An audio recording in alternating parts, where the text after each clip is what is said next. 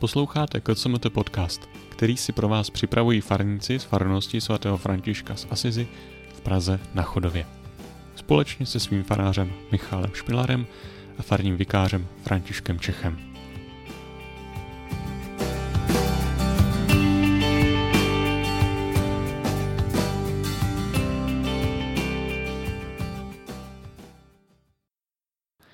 V minulých týdnech jsme se potkávali nad takzvanými kajícími žalmy.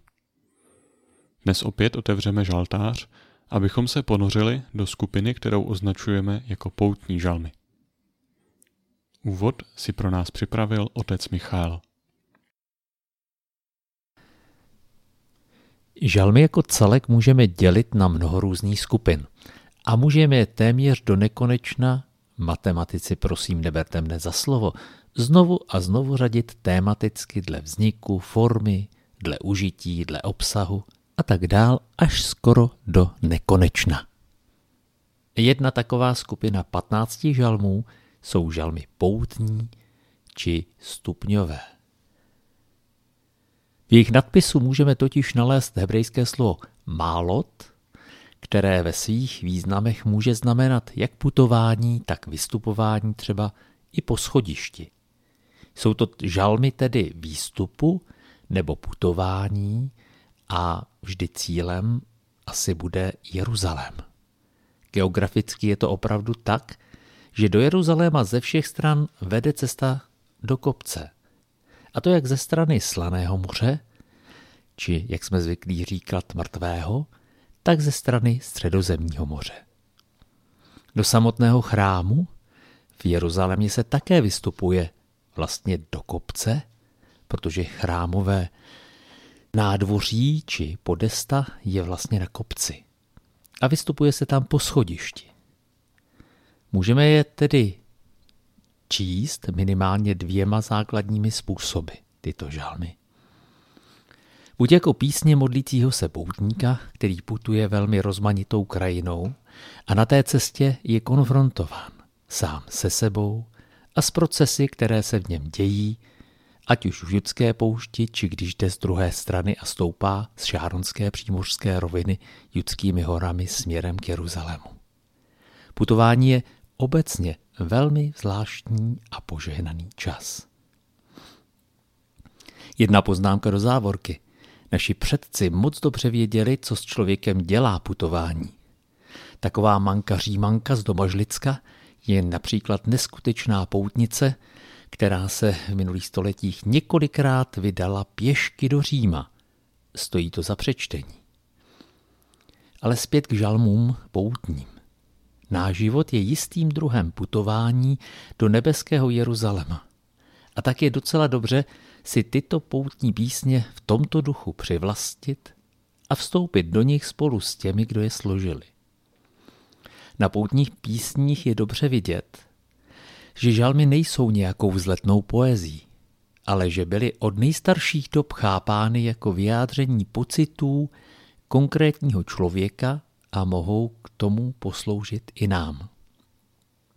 Poutní písně jsou v jistém slova smyslu modlitební knihou toho, kdo vidí porušenost světa a s důvěrou se vydává na cestu k Bohu, který jediný může s touto porušeností něco udělat.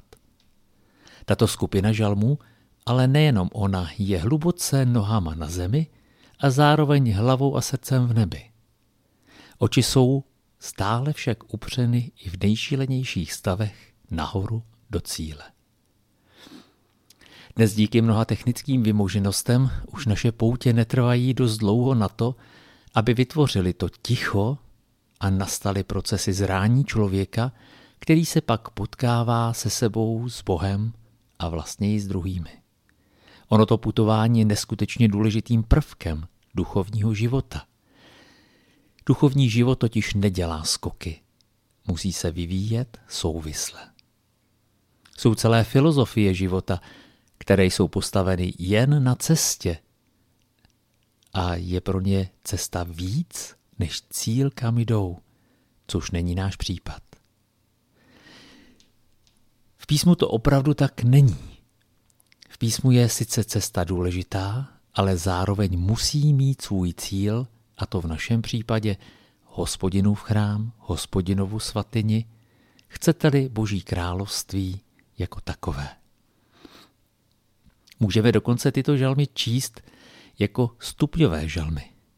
To znamená, že poutník, který putoval do Jeruzaléma na úpatí chrámu, prochází všemi rozpoloženími, kterými prošel během putování, a vyjadřuje je formou žalmů na schodech, které vedou do chrámu. Jakoby učinil rekapitulaci všeho, co si jeho život nese, vstupujíce do cíle prožívá a volá. Svým stylem od prvního do posledního, patnáctého se žalmy vlastně vyznačují svojí skrovnou délkou, snad jen na žalm sto třicet dva, který je mírně delší. Od nejstarší tradice křesťané četli tyto žalmy způsobem analogickým. To je hledali analogie ve vlastním životě a tím si přivlastňovali jednotlivá témata a skrze tyto písně docházeli mnohého uzdravení vnitřního člověka. Takový způsob je vysloveně vhodný a nese svoje pozitivní ovoce. Zároveň jsou však nejen přivlastnitelné dle toho, kdy se kde v životě každý z nás nachází, jsou zároveň ale velkou inspirací pro to, jak se modlit v jednotlivých chvílích našeho života. Jsou opravdu školou modlitby pro každého poutníka do Božího království. A vezměme vážně, že i sám Ježíš se modlil právě žalmy. Čas putování tedy není lichý, čas putování je časem zrání, ať už se odehrává tam či onde. Vydejme se tedy na putování spolu s žalmistou či žalmisty a směřujme spolu s ním k nebeskému Jeruzalému a v této době i k letnicím.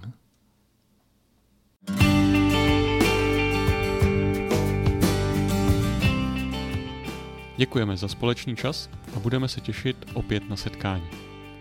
Neváhejte také zavítat na farní internetové stránky w w w tečka k c m t tečka c z, kde můžete nalézt spoustu dalších podnětů pro váš duchovní život.